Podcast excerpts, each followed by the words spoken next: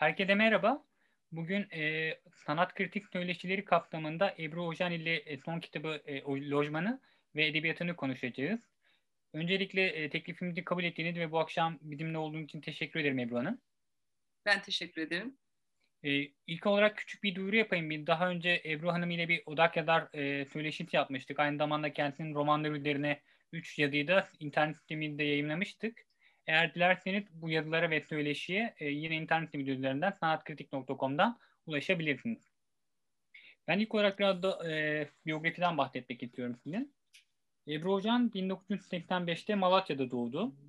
9 Eylül Devlet Konservatuarı Sahne Sanatları Opera ve Oyunculuk ana, ana sanat dalı bölümünden mezun oldu. İlk romanı Aşı 2014'te, ikinci romanı Et Yiyenler Birbirini Öldürsün 2017'de ve son kitabı Lojman geçtiğimiz yıl okurlarla buluştu. Evet.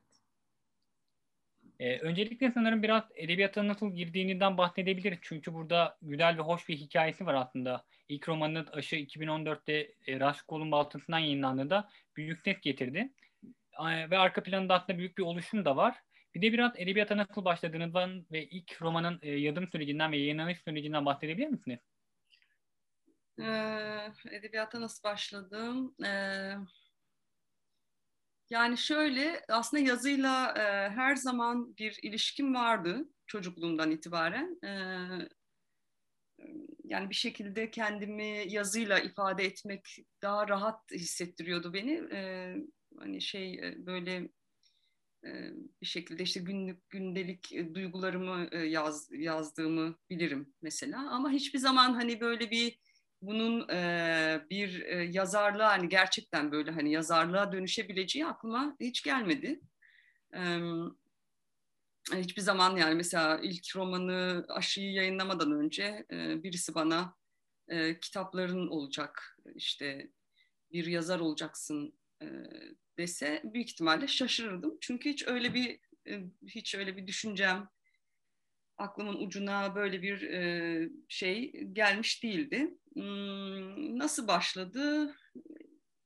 Yani bir de şöyle bir şey, ben aslında hep yazıyordum bir şeyler ama bunu bundan pek insanların haberi yoktu. Yani ne işte ailemin ne arkadaşlarımın e, yazdığımı bilen insanlar yoktu. Hatta ilk romanım yayınlandığında e, ailemin de çok yakın dostlarımın da şaşırdığını bilirim. Mesela hani aa sen kitap mı yazdın gibi.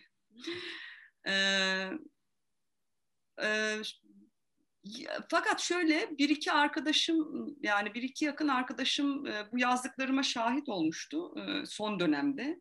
E, hatta bir tanesi ya işte bu bunlar iyi şeylere benziyor. bunları yayınlatmak ister misin diye bana birkaç kere sormuştu. Ben de hani hiç öyle bir fikrimin olmadığını, hani hiç aklımda öyle bir kitap yayınlamak ya da işte zaten yeterli bulmadığımı falan öyle hani kitap yani daha doğrusu yazarlıkla ilgili hiçbir e, hayal ya da böyle bir düşüncem olmadığı için hani onlar bağdaşmadı. Ee, öyle söylemiştim ve şey e, bir arkadaşım çok yakın bir arkadaşım e, yeni bir yayın evinin açıldığını işte bu yayın evinin e, bu yazdığım şeylerle çok e, örtüştüğünü e, ve işte e, eğer istersem oraya bir şeyleri bir götürmek istediğini falan ben ilk zaman ilk başta pek sıcak bakmadım duruma. Çünkü hani böyle bir şeye isteğim yoktu. Böyle bir derdim yoktu. O sıralar derdim daha başka şeylerdi işte. Hmm, daha çok ne bileyim biraz başka şeyler. Yani edebiyatla bir ilişkim yoktu yani. Sonra işte e, ilk e, birkaç yazdığım şeyi Raskol'un Baltası'na e, götürdü. E, orada o Raskol'un Baltası'nın e, editörü e, Burak Fidan e, benimle iletişime geçti ve e, işte yazdığım şeylerin fena olmadığını, biraz üzerine çalışırsam çok daha iyi şeyler çıkarabileceğimi e, işte falan öyle şeyler e, söyledi. E, ve bir şekilde bir şekilde işte bu aşı, aşı romanın fikri oluştu. Ama ben tabii roman nasıl yazılır hiçbir fikrim olmadığı için bir gün hiç unutmuyorum bir tane kitap evine yani roman yazmam lazım ama ne yazacağım bilmiyorum. Nasıl yazılır bir fikrim yok. Kitap evine gidip böyle raflara bakıp ya roman çok kalın bir şeymiş nasıl yazacağım falan. Romanlar çok kalındı çünkü. bayağı bir gözüm tırsmıştı. Yani her şey aşıdan sonra, aşıyı yazdıktan sonra işin e, ciddiyetine varmamla başladı diyebilirim. Yani ondan önce hiç yazar olmayı, e, edebiyatla ilişkimin olacağını düşünmezdim. Gerçeği söylemek gerekirse e, aşıdan önce çok okuyan, e, edebiyatla çok ilişkili olan bir insan değildim. Daha çok dünyayla daha böyle günübirlik bir ilişki içerisindeydim diyeyim. Böyle başladı yani bu şekilde başladı. Tam da bu noktada aslında girebileceğim başka bir konu aslında özellikle aşıdan sonra da bunu yaptığınız röportajlarda belirtiyorsunuz. Edebiyatla ilişkiniz kadar e, okurlarla e, kurduğunuz ilişki bir yandan da yazım sürecinde metne olan konsantrasyon süreciniz. Bu çünkü e, metnin dönüşümü ve ilerlemesi açısından da oldukça önemli olsa gerek diye düşünüyorum. E, bu noktada sizin e, metinleri kaleme alırken, alırken ki temel motivasyonunuz ve konsantrasyon metodunuz nedir acaba?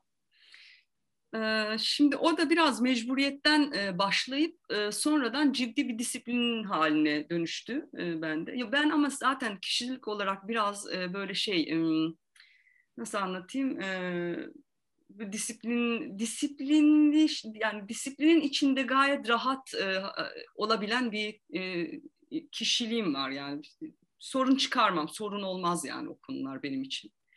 Ama tabii alan önemli yani edebiyat da yani işte aşıdan sonra e, ben bir roman yazmanın e, gerçekten ciddi bir iş olduğunu fark ettiğimde e, bütün odağı or, oraya çevirmeye yani edebiyata ve e, romana çevirmeye yani roman sanatı etkilemişti beni. Yani okuduğum şeyler e, o çalışma disiplini o, o kadar bana uygun gelmişti ki bütün bütün odağımı ona e, yönlendirmeye karar verdim ama bir yandan da şöyle bir şey çok ağır bir işte çalışıyordum. Yani günde 15-16 saat e, çalışmak zorunda olduğumuz e, bir işte çalışıyordum ve bir yandan da roman yazmaya çalışıyordum ve e, mecburen yani bu e, iş ağır iş e, temposu ben, bana bir program e, yaptırmaya zorladı beni ben de çok ağır bir program yaptım. 15 saat çalışıyorum ama yani bunun işte yani neredeyse günde 2-3 saat uyuyarak e, işte romana çalışıyorum bir yandan da işte sabah erkenden saat 5'te kalkıyorum. İşte e, işte çok ciddi bir şey üzerine işte kaç saat 3-4 saat sabah çalışıyorum. Akşam işten geldikten sonra 3-4 saat çalışıyorum. Bu şekilde bir şey oldu ve program e, halinde çalışmaya başladım ama bu bir süre sonra bende tamamen yerleşti. E, yani roman çalışmasam da hiçbir şey olmasa da çok erken saatlerde kalkıyorum. Kalkıyorum zaten. E, biraz mecburiyetten e, başlamış ama biraz da benim zaten yatkın kişiliğimin min de böyle etkisinin olduğu bir e, disiplini çalışma e, sürecinin içerisinde oluyorum her zaman. Bu kadar disiplinli bir çalışmayı sağlamak bence zaten çok kolay bir şey değil. Çünkü hem başka işlerle yapmak bir yandan da yazarlık serüvenine devam etmeye çalışmak. Çünkü bu biraz kişisel ısrarı da beraberinde getiriyor. Bu bence zaten çok takdir edilmesi gereken bir şey diye düşünüyorum. Teşekkür ederim ama şöyle bir evet biraz zor. Şöyle zor. Sadece sizin yani sizin için değil. Siz zaten o zorluğu bir şekilde gözü göz önüne alıp e, devam ediyorsunuz. Hani o sizin hayatınızın bir şey parçası oluyor ama asıl zor olan etrafınızdaki insanların, insanlarla ilişkilerinizde oluyor. Yani sonuçta sıkıntı yaşıyorsunuz. Çok onların yani aynı programın içinde olamıyorsunuz.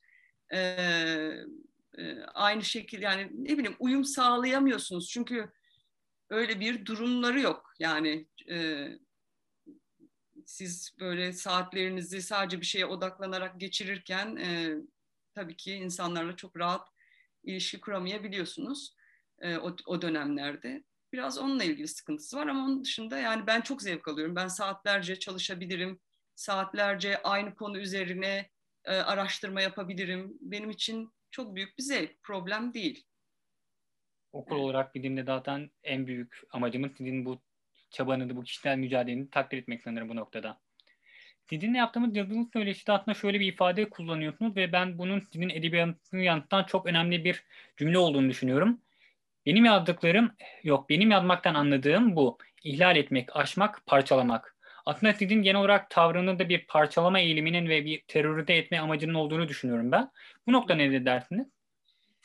Ya parçalamak, yıkmak yani benim için galiba parçalamak, yıkmak demek e, bütünü çok sıkıcı bulduğum için. Yani bütün e, parçala yani parçaladığım ve yıktığım şeyin karşılığında e, karşıma çıkan şeyin sürprizli olması beni belki de etkiliyor. Yani o sürprizin ne olduğunu görmek, yeni şeyin bende yarattığı etkiyi görmek, hissetmek e, ya da yeni şeyin tehlikesiyle yüzleşmek e, ya da yeni bir sıradanlıksa bile yeni olması. Yani o yüzden ben parçalamak, e, yıkmak e, o, o, olarak e, diyorum. Yani ilişkimi, edebiyatla ilişkimi, romanla ilişkimi, yazdığım konuların e, üzerine çalışırken ki ilişkimi hep bunun üzerinden kuruyorum. Sebebi de bu. Hani e, bütün sıkıcı geliyor bana. Hani zaten öyle değil midir? Yani bütün dediğin şey sıkıcıdır. Bütün bütün bir e, bina sıkıcıdır. Yıkıldığında herkes gider izler, değil mi? Yani bir, bir bina yıkıldığında herkes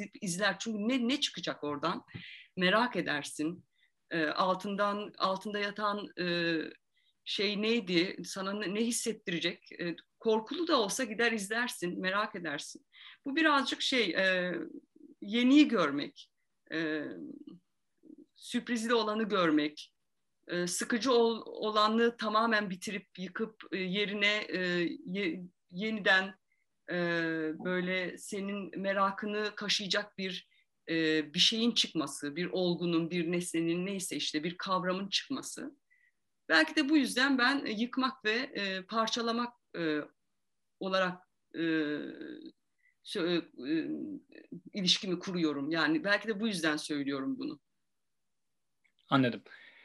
Sizin e, benim için en dikkat çeken yanlarından biri de aslında sadece bir metni kurgulayıp onu yazıp yayın evine teslim etmekle yetinmeyip aslında onun e, tasarımında, kitap kapak biçiminde, özel müdahalelerinin de olması. Bunu özellikle lojmandan kişisel olarak da biliyorum zaten. Bir de biraz e, bu noktada e, kitap kapağının, kitabın bir tasarım olarak e, size ne anlam ifade ettiğinden bahsedebilir misiniz?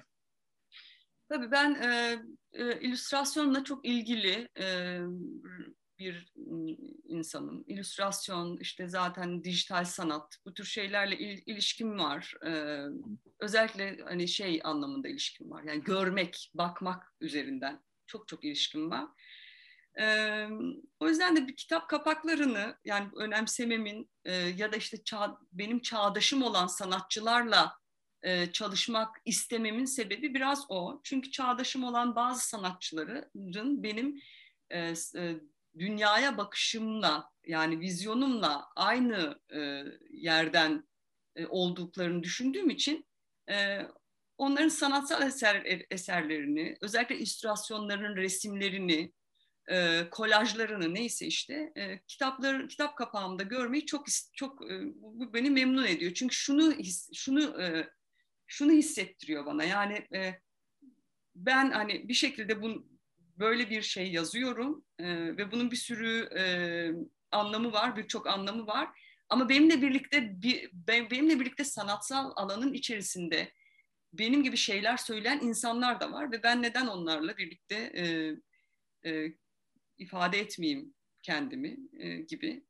Bana uygun olan, e, bakış açıma, romanımın bakış açısına uygun olan e, sanatçı arkadaşlarımla çalışmayı seviyorum ve bunu önemsiyorum tabii ki. İşte o renginden e, kapağın işte ne bileyim yazısına kadar uğraşmayı seviyorum. Biraz böyle biraz da çok didikleyen ve e, küçücük ayrıntıların benim için önemli olduğu bir e, öyle bir insan olduğum için de böyle biraz e, evet çok çok önemsiyorum o tür şeyleri.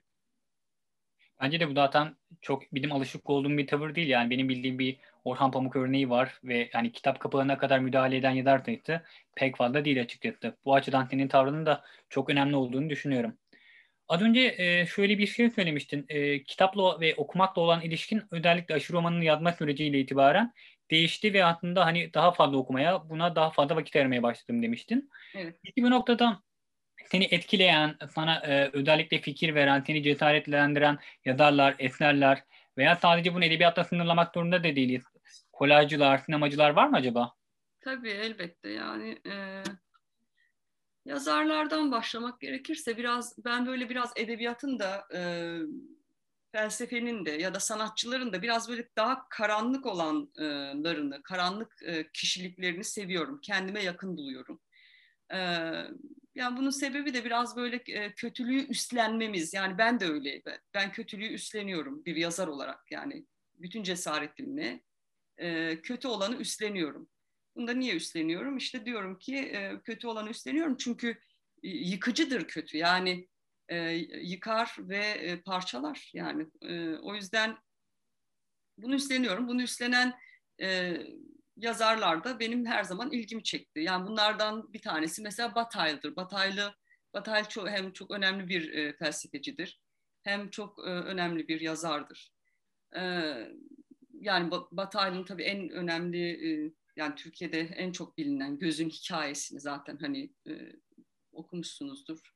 Çok etkileyicidir. Çok e, önemli bir yeri vardır e, edebiyatta. E, filozofisi çok kuvvetlidir, güçlüdür. O da kötülüğü üstlenir. E, üstlenmekle kalmaz cesurca orta yere böyle e, e, fikirlerini saçar. E, e, onun için yani şöyle Batal yani böyle hayatın en önemli e, hikayesinin yani en önemli böyle nasıl anlatayım e, arkesinin diyelim kötülük olduğunu, kötülük olduğunu, kötülükle e, insanların bir şekilde ilerlediğini e, ve ahlaki ve çok e, bilinen e, bizim bize zorla dayatılan şeyleri kötülükle yıkabileceğimizi, e, bir eylem alanı olduğunu iddia eder ve bütün yani kitaplarında da bunu buna şahit oluruz. Onun dışında e, Batayla'nın dışında işte Bronte diyebilirim. E, William Blake diyebilirim. E, benim sevdiğim. Kafka diyebilirim yine. E, ondan sonra kimi diyebilirim? Jean Genet diyebilirim yine bir e, şair, düşünür olarak. E, bunlar işte yani daha karan, Saat, Marquis de Sade diyebilirim tabii ki. Çok, benim için çok çok önemli. Yani benim e, Bataille'dan da önce e, Sade benim için çok önemlidir. E, e, başka bir yerde duruyor benim. E, benim edebiyatım için de çok başka bir yerde duruyor. o yüzden şimdi bu e, insanların e, yazdıklarını e, okuyorum e, ve kendimi de onlara çok yakın hissediyorum. E, onlarla birlikte kötülüğü üstleniyorum. E, edebiyatta e, kötücül olanın, e, hayatın içinde yani gündelik pratiğimizde bile kötücül olanın e, yıkımcı olduğunu, e, başka bir şey söylediğini düşünüyorum. E, ve ben de başka bir şey söylemeye devam edeceğim. Yani böyle bir şey e, bunun içinde olmaya devam edeceğim. E, onun dışında yani sinemacılar tabii ki elbette bütün sana birçok sanat alanında e, ilgilendiğim e, sanatçılar ve e, işte ne bileyim felsefeciler var ama e, şimdi edebiyat konuşacaksak bunlardan bahsedebilirim. Sinemacılar içinde yani sinemacılar biraz daha iyicil duruyor diyeyim. Tabii ki var ama yani hmm, şimdi kimler olabilir? Dardenleri severim, Darden kardeşleri. Onların onların bu işte gençlik hikayelerinin ni severim. Evet, ondan sonra Sokurov'u severim. O bir Rus sinemacıdır. Onun tek yani Sokurov'un şey e, birazcık e, şeyini seviyorum. Yani o sadece bir yönetmen olmanın dışında teknik anlamda da e, biraz dahiyane, dahi dehasını teknik anlamda da böyle hissettirdiği için yani kendisine özel lensler icat ettiği için yani böyle böyle tipler böyle daha benim ilgimi çekiyor. Yani bunlar böyle insanları takip ediyorum. İşte Foucault'u, Nietzsche'yi yakın hissediyorum e, felsefecilerden. Böyle. Ben mesela özellikle Haneke ve Lars von Trier sinemasının evet, çok tabii, uygun tabii. olduğunu Lars von Trier aynen. Şimdi aklıma gelemedi ama hı hı. dediğin gibi e, çok e, yani bütün e, neredeyse bütün filmlerini izlemişimdir ve çok e, özeller yani benim için de e, şey e, sinema sinema anlamında çok özel karakterler bunlar. Senin ilk romanından itibaren de aslında özellikle üzerinde durduğun temel bir konu var. Bu da aslında otorite ile kişinin ve senin ilişkin. Aşı romanında bunu yapıyorsun. Aynı şey e, Enver Uçma üzerinden e, Etiyenler'de devam ediyor ve Lojman'da da yine otoriteyle farklı türden bir ilişki söz konusu. Bunun ben ilk romandan itibaren sistematik bir şekilde devam ettiğini ve otorite olan ile olan ilişkiyi farklı açılardan ele aldığını düşünüyorum. Peki senin bu otorite ile ilgili, otorite kavramı ile ilgili mesela nerede başlıyor? Tamam. Ben şimdi bir küçük bir e, şeyi düzeltmem gerekiyor. Burada ekranda benim bir problem çıktı. E, bunu nasıl bu tarafa bakın bir, saniye özür diliyorum. Bunu büyütebilir misin? Ha, ta, ha, tamam. Ama şeyi göre ha, tamam şimdi okey tamam. Bir ekranda bir şey oldu. Değil tabii ki. Ee, özür dilerim. Evet, iktidarla olan yani e, bir, en son bir daha alabilir miyim son şeyi? Tabii ki. E, yani senin ilk romanından itibaren aşı, etiyenler ve lojmanda sistematik bir şekilde otoriteyle ilgili bir meselen olduğu ve bu konunun üzerine gitmek istediğini görebiliyoruz. Bunu farklı açılardan ve farklı karakterler üzerinden, farklı ilişkiler şeması üzerinden yapıyorsun. Peki otoriteyle olan bir e, meselen nerede başladı? Evet, otoriteyle ilgili meselem nerede başladı? Biraz e, çocukluktan itibaren diyeyim. Yani aslında hepimizin otoriteyle olan e, ilişkisi çok, çok küçük yaşlarda başlıyor. Yani bu nerede başlıyor? Ailede başlıyor. E, ailenin, e, aile her ne, ne kadar iyi bir aile olursa olsun bir şekilde otoritesini hissedersiniz. Orada birinin otoritesi vardır yani. Babadır, annedir, abidir, abladır bir şeydir çocukluktan itibaren otoriteyle olan ilişkim tabii ki benim farkı yani farkına vardım yani. Burada bir şey, burada bir sıkıntı var. Ama tabii bunların bu farkına varmak demek e, sonrasında işte bir şeye dönüşür mü gibi bir durumun içinde e, hani öyle bir durum tahayyül etmemiştim ama e, demek ki o kadar beni rahatsız etmiş ki beni benim düşünmeme sebep olmuş ki işte bir süre sonra yazdığım şeylerin e, ana temalarından e, bir tanesine dönüştü. Ama dediğim gibi çocukken, işte okurken, iktidar alanlarının içerisinde kendimi bulurken ya da onlarla çatışırken galiba bu buralardan başladı. Yani onun sorunum, sıkıntım buralardan başladı diyeyim. Sanırım bunun udantısı olarak kabul edebileceğimi bir başka konuda beden ve bedenin iktidar ile olan ilişkisidir diyebilir diye düşünüyorum. Bu da yine senin edebi serüvenin boyunca ısrarla üzerinde durduğun konulardan birisi. Peki e, bu seni beden ve iktidar üzerine bunca düşünmeye yönlendiren temel sorun nedir? Beden ve iktidar bunu daha önce aslında şey e, ya soru e, aynı soru değil tabii ama şey e, ben biraz aynı cevabı verecek gibi e, olacağım ama tabii ki buna da böyle bir cevap vermemiz gerekiyor. Çünkü şöyle e, beden e, üzerine çalıştığım için söylüyorum şu anlamda bedenle birebir çalıştığım için hani şey teori anlamını da, da geçtim e, teori anlamını geçtim yani öyle, o çalışmaları yapmanın dışında bedenin üzerine çalışırken e, şahit olduğum şeyleri söyleyeceğim. Beden e, acayip bir e, dışarıyla ilişkisi e, çok böyle şey olan, nasıl anlatayım, e, çok şeffaf olan bir e, yapı. Yani dışarıdaki iliş, yani herhangi bir şeyle o kadar açık bir şekilde ilişkileniyor ki direkt onu kendi bedeninde bile görebiliyorsun. herhangi bir kurumun içerisine girdiğinde ya da işte bir işe gittiğinde ya da evinde olduğunda ya da sevdiğin insanlarla ya da nefret ettiğin insanlarla olduğunda ya da sana sana çok daha böyle ne bileyim patronunla olduğunda uyduruyorum yani şimdi bedenin girdiği şekilleri görebiliyoruz. Ve bu bize bize gösterir sadece beden değil zihnimiz de öyle psikolojimiz de öyle. Hepsi bir şekilde dil değiştiriyor, tavır değiştiriyor. Bu da demek oluyor ki bunların arasında bir, bir şey var yani bir çatışma, bir ilişki var. İyi kötü yani birileri için iyidir, birileri için kötüdür.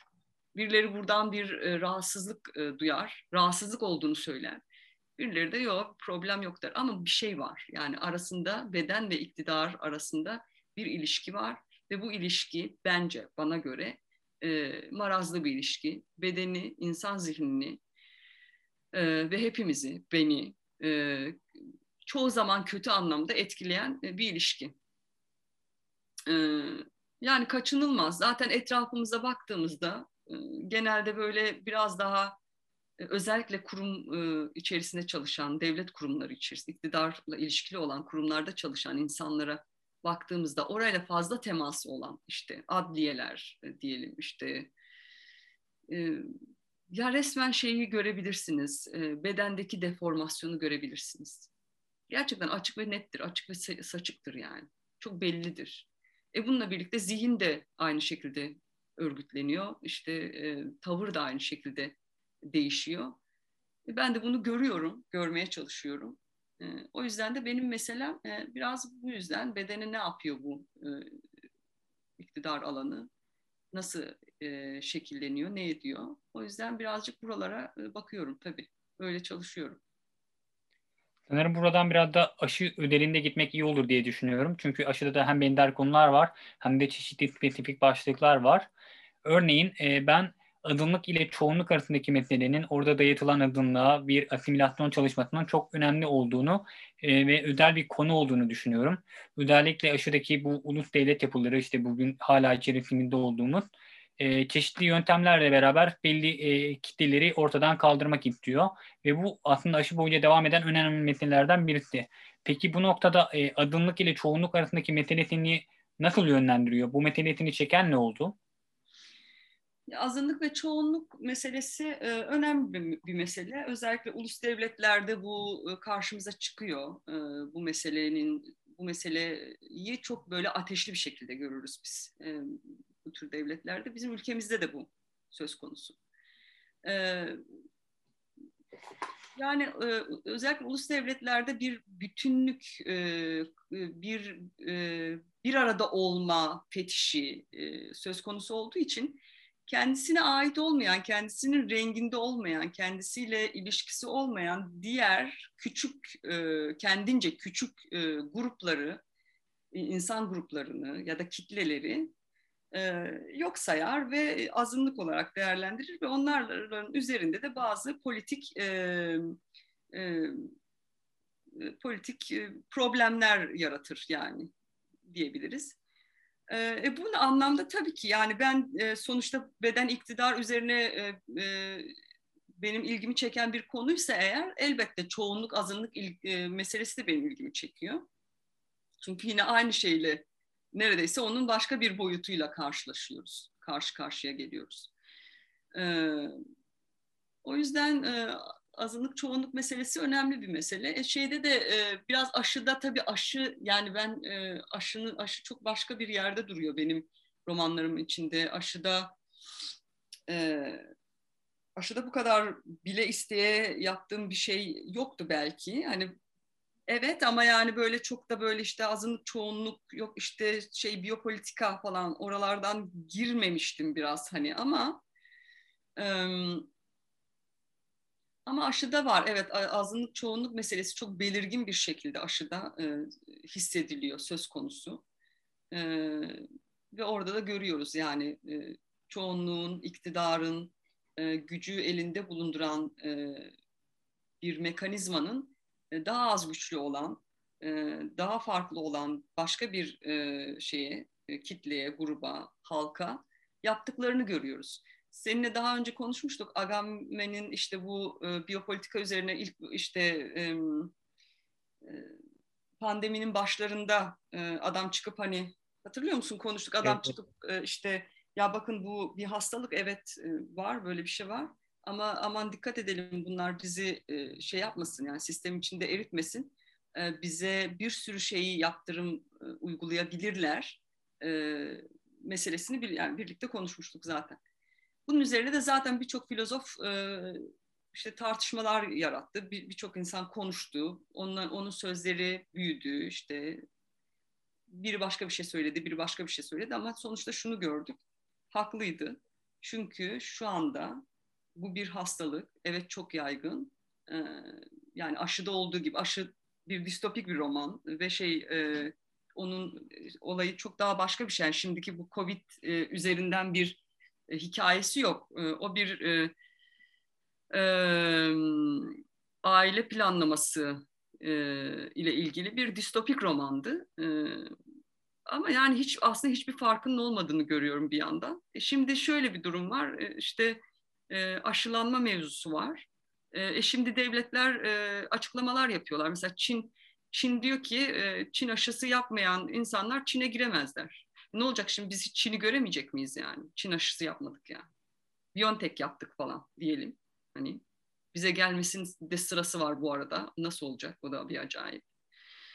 Yani sıraya alınıyoruz. İşte e, devletler işte ne bileyim Rusya işte benim aşımı e, olmayanlar benim sınırlarıma giremeyecek diyecek. E, Avrupa aynı şekilde keza. Şimdi böyle bir şey var. Yani seyahat e, engeli var. E, insanların özgürlüklerini daha çok ellerinden almaya başladılar. E, ve biz bu aşıların tabii içinde ne var ne yok onu da bilmiyoruz. Bu bir, birazcık şey gibi oldu ama e, ne derler onun adına? Komplo teorisyenlerin lafları gibi oldu ama ne var bunların için? Bunların içinde bize ne yapıyorsunuz kardeşim falan. Hani ama yani bir yandan da tabii bu da insanı düşündürüyor. Ne olabilir falan. Hani ama bu tür engeller var. İşte bu biyopolitika böyle bir şey. Ee, sağlık, e, ilaç ve işte buna benzer birçok şeyi e, bahane ederek hayatlarımızı tamamen ele geçirebilirler. Geçiriyorlar. Sokağa çıkmıyoruz kitleler halinde. Bir arkadaşım demişti yani bir kitleler halinde bir şeyi kitleler halinde yaptık yaptığımızda korkuyorum demiş. Yani bir sürü şeyin kişinin aynı şeyi aynı anda aynı dakikada ve aynı şekilde yapması korkutucu. Yani ürkütücü yani. Ve biz şu anda bunu yapıyoruz. E demek ki bunlar e, yani demek ki Foucault'da işte e, bunun üzerine düşünen e, kişilerin hiçbiri yanılmamış yani.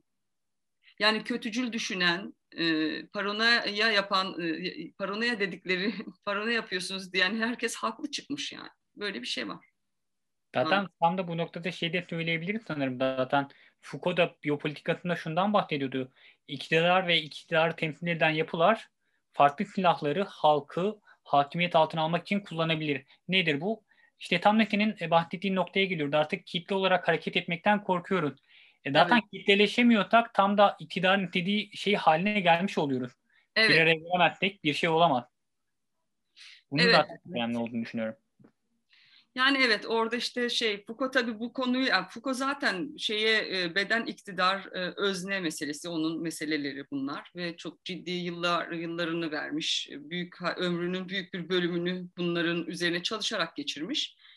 Yani adam söylemiş gerçekten. Hani bunlar böyle şeylere sebebiyet verebilir. Yani şeyde mesela e, delilin tarihinde mesela ben okumuştum e, ya da hapishanelerin doğuşu. Yani zaten orada orada bile şey yani adam kaç ne kadar zaman önce bu durumun böyle mikro halinden bahsediyor ve bunun büyüyebileceğini e, işler değişince bambaşka bir yöne e, doğru gidebileceğini söylüyor. E, keza zaten dediğim gibi şeyin başında aynı şeyi e, işte o yeni çağdaş filozoflardan bir tanesi Agamben oturup söyledi yani.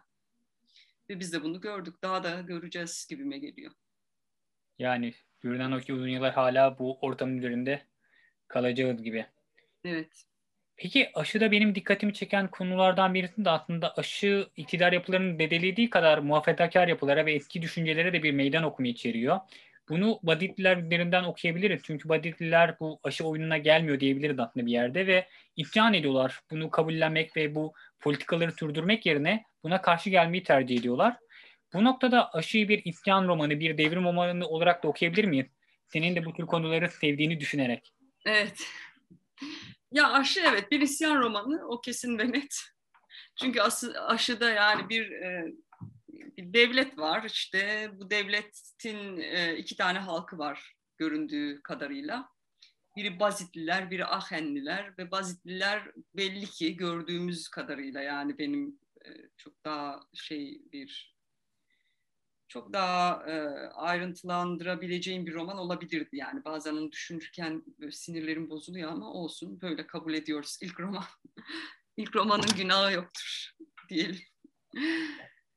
Yani işte Bazitlilerin belli ki gö- görüyoruz ki üzerinde çok ciddi e, oyunlar oynanıyor. Yani işte e, kendileri gibi yaşamalarına izin verilmiyor, özgür değiller, dillerini konuşamıyorlar. Yani bana bir, bir, bir şeyler hatırlatıyor. Bilmem size de hatırlatıyor. yani dillerini konuşamıyorlar falan ve ve sürekli aşılanıyorlar ve bu adamlar en sonunda ya bunlar bizi kısırlaştıracak yani bunlar bizi her şeyi yaptılar ve en sonunda bunlar bizi kısırlaştıracak gibi bir e, paranoya kapılıyorlar haklı olarak. E, ve işler bu o dönem o durumdan sonra değişiyor. İşte orada beden ve iktidarın ilişkisini çat diye görüyoruz. Çünkü cinsel organlar canavarlaşmaya başlıyor ve iktidarla savaşıyor. Çünkü orada tamamen tam bir beden metamorfozuna şahit, e, şahit oluyoruz. Evet bu anlamda bir isyan romanı diyebiliriz.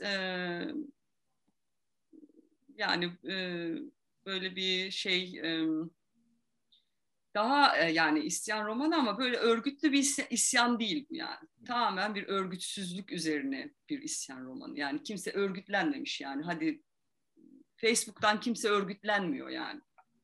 Anlatabildim mi? Yani o yüzden işte ya da şeyden örgütlenmiyor işte belirli fraksiyonlar üzerinden ya da siyasi görüşler üzerinden, ideolojiler üzerinden hiç kimse örgütlenmiyor. Örgütlenme biçimi tamamen içgüdüsel. Yani bir gün sabah e, insanlar bir uyanıyor, herkes dışarıda ve herkesin cinsel organları cana, canavarlaşmış. O yüzden de e, çok daha iyi ilerliyor şey e, e, isyan. Böyle bir roman o. Bir isyan romanı, evet diyebiliriz. Ben aslında bu sorunun cevabını biliyorum ama bunun aslında senin tarafından tekrar cevaplanmasının da önemli olduğunu düşünüyorum. Sen belirli meseleleri olan ve bu meselelerin üzerine ısrarla gitmekten adamsın. Bu zaten devam ediyor. Peki bu noktada bu tür düşüncelerin ve belirli bir politika etrafında yazmanın edebiyatın önüne geçtiğini düşünebiliyor musun? Veya bu dengeyi nasıl sağlıyorsun diyebiliriz. Ya bunun bana bir iki kişi daha sormuştu böyle işte düş böyle bir şey böyle bir riski var mı diye. Yani ben böyle bir riskinin olduğunu düşünmüyorum. Çünkü artık edebiyat dediğimiz şey öyle bir yerde ki yani böyle dünya başka bir yerde. Bu sorularla Türkiye ilgileniyor nedense. Bu tür sorularla biraz Türkiye ilgileniyor. Yani artık öyle bir şey yok. Yani e, edebiyatın edebiyatı baltalıyor mu bu durum? Yani ya da işte şey mi e, nedir onun adı hmm, gölgeliyor mu falan. Yani bunlarla artık dünya ilgilenmiyor. Biz ha biz ilgileniyoruz.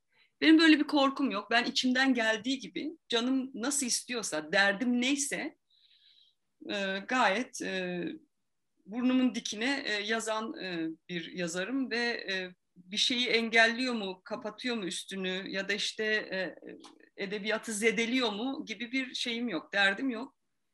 E, edebiyatla ilişkim e, çok nizami e, ve bu nizami ilişkinin içerisinde e, ona gerekli hürmeti gösterdiğimi düşünüyorum. E, ve bir şekilde de romanlarımın sadece e, politik alt metninin e, göz önünde olmadığından eminim. E, çünkü ben şunu onu bunu şuradan görüyorum. E, politikayla hiç ilgilenmeyen insanlar dahi okuduğunda e, duygulanabiliyorsa, o yani duygulanmak derken ağlamak değil ama yani bir duygulanım, bir şey yaşıyorsa ve bana pure bir şekilde sadece hikayeyle geliyorsa o zaman ben diyorum ki evet ha, yani ben bu anlamda bir şey e, hissettirebilmişim.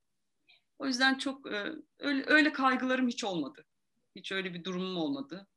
Bundan sonra da olmaz diye düşünüyorum.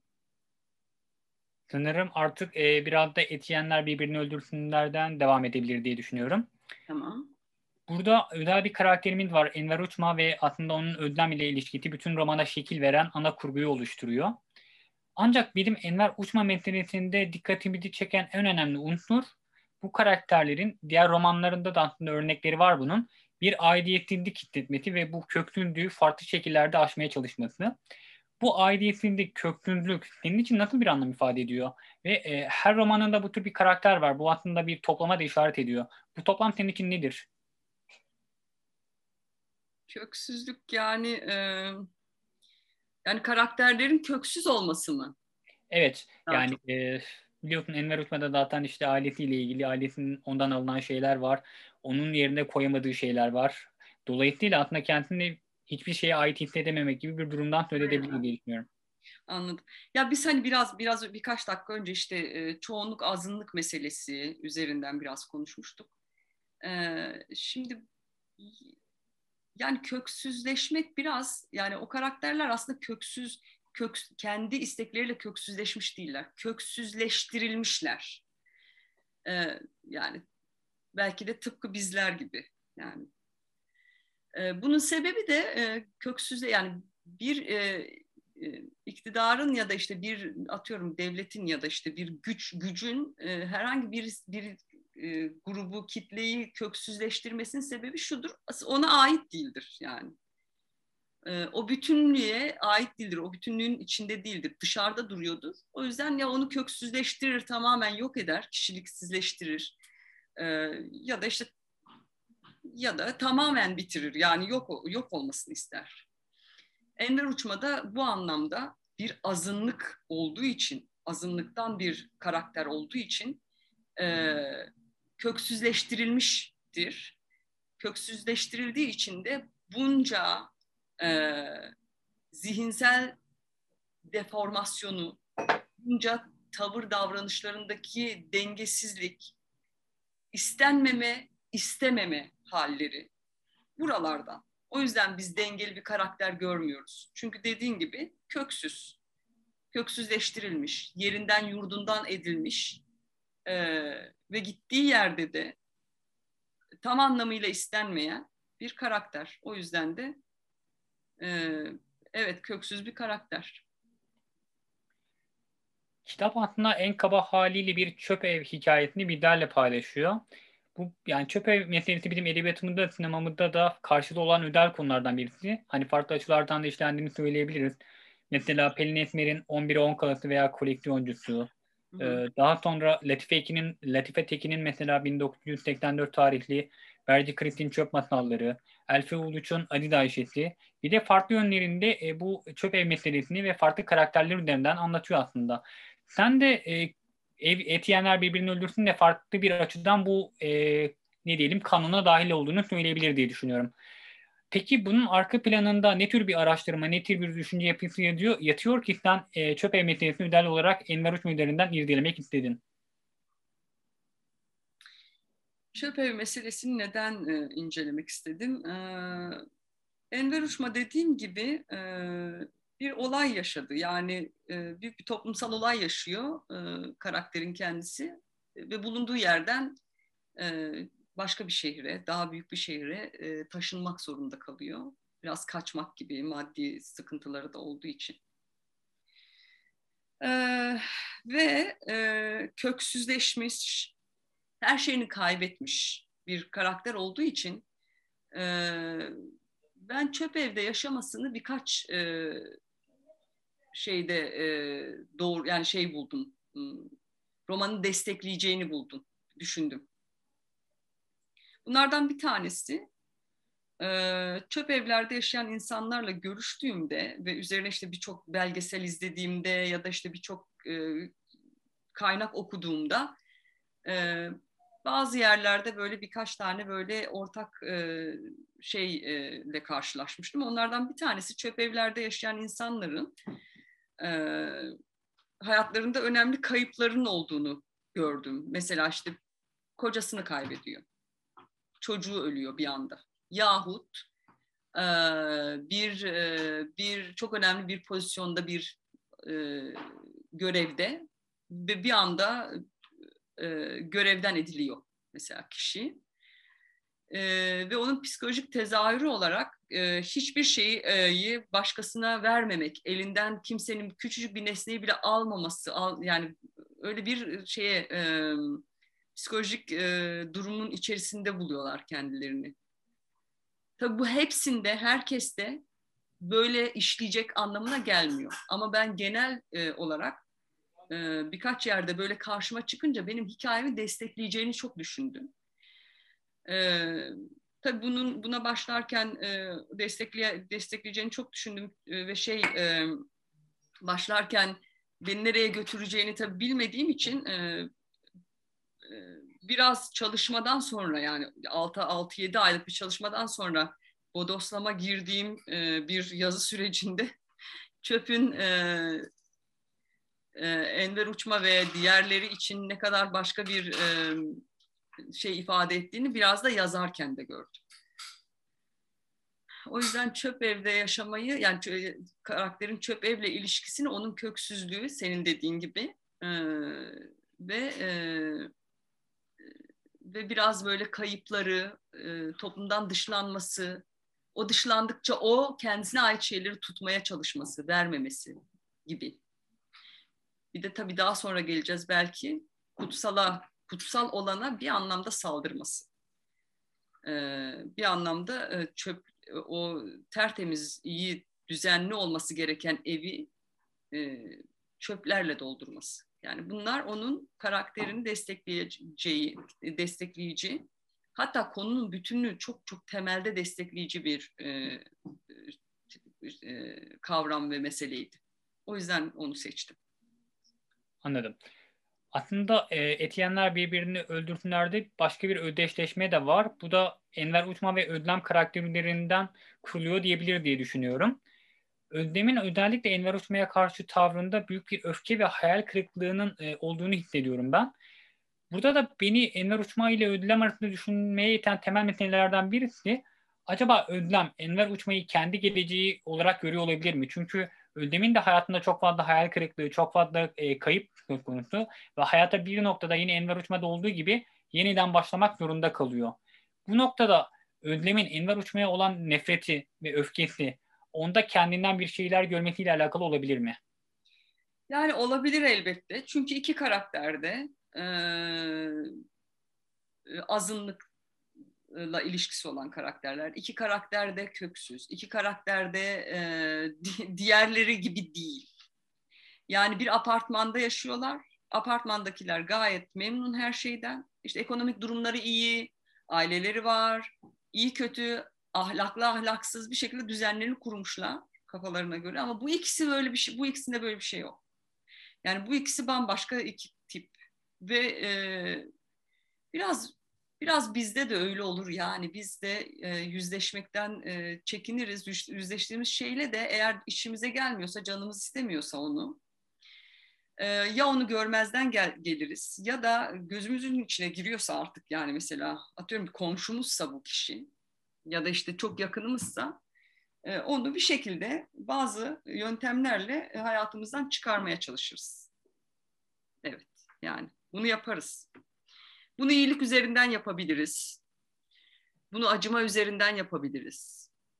Yani ahlakımızı bir şekilde böyle şeylerin üzerinden zaten kuruyoruz yani hani çok iyi olduğunu düşünüyoruz ya böyle çok böyle hani kendi içimiz çok rahatlıyor falan. Ahlakımızı iyilik üzerine kurduğumuzda, acıma üzerine kurduğumuzda, yardımlaşma üzerine kurduğumuzda müthiş e, tamamlanmış insanlar olduğumuzu düşünüyoruz ama e, iki yüzlüce tamamen. İki yüzlülük.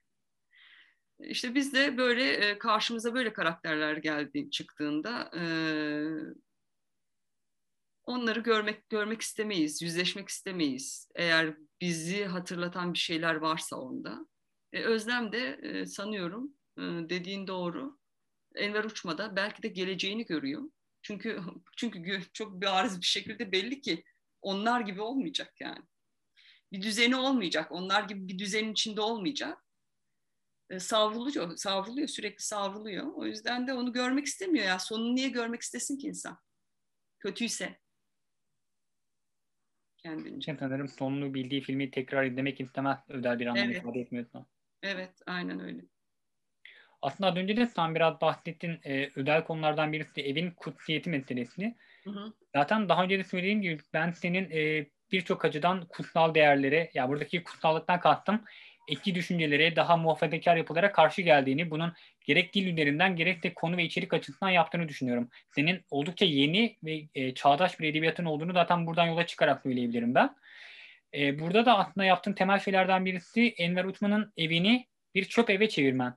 Bizim o kutsal olarak adettiğimiz ailedir, dindir, şudur budur, bütün milliyettir, e, ulustur, her şeyi e, ev üzerinden kategorize ettirdiğimiz yapıyı sen bir çöp eve getiriyorsun ve bu ev en sonunda yıkılıyor aslında. Bütün değerlerini kaybediyor. E, ve Enver Uçma aslında bunu yaptığında apartmandakileri de buna alıştırabiliyor mesela. Apartmandaki kimse Enver Uçma'ya dur demiyor. Ta ki ödem işin içine girene kadar. Bir alışma süreci de var aralarında. Evet. Peki bu noktada e, Özlem neden bu e, çöp ev medeniyetini bu kadar takıntı haline getirir ve bu evin kutsallığına saldırmak sende nasıl bir e, anlam ifade ediyor? Yani evin kutsallığı evet bunu şöyle söyleyeyim ev, ev kutsal bir şey olarak görünür. Ee, muhafazakar toplumlarda daha çok böyle zaten. Hı hı.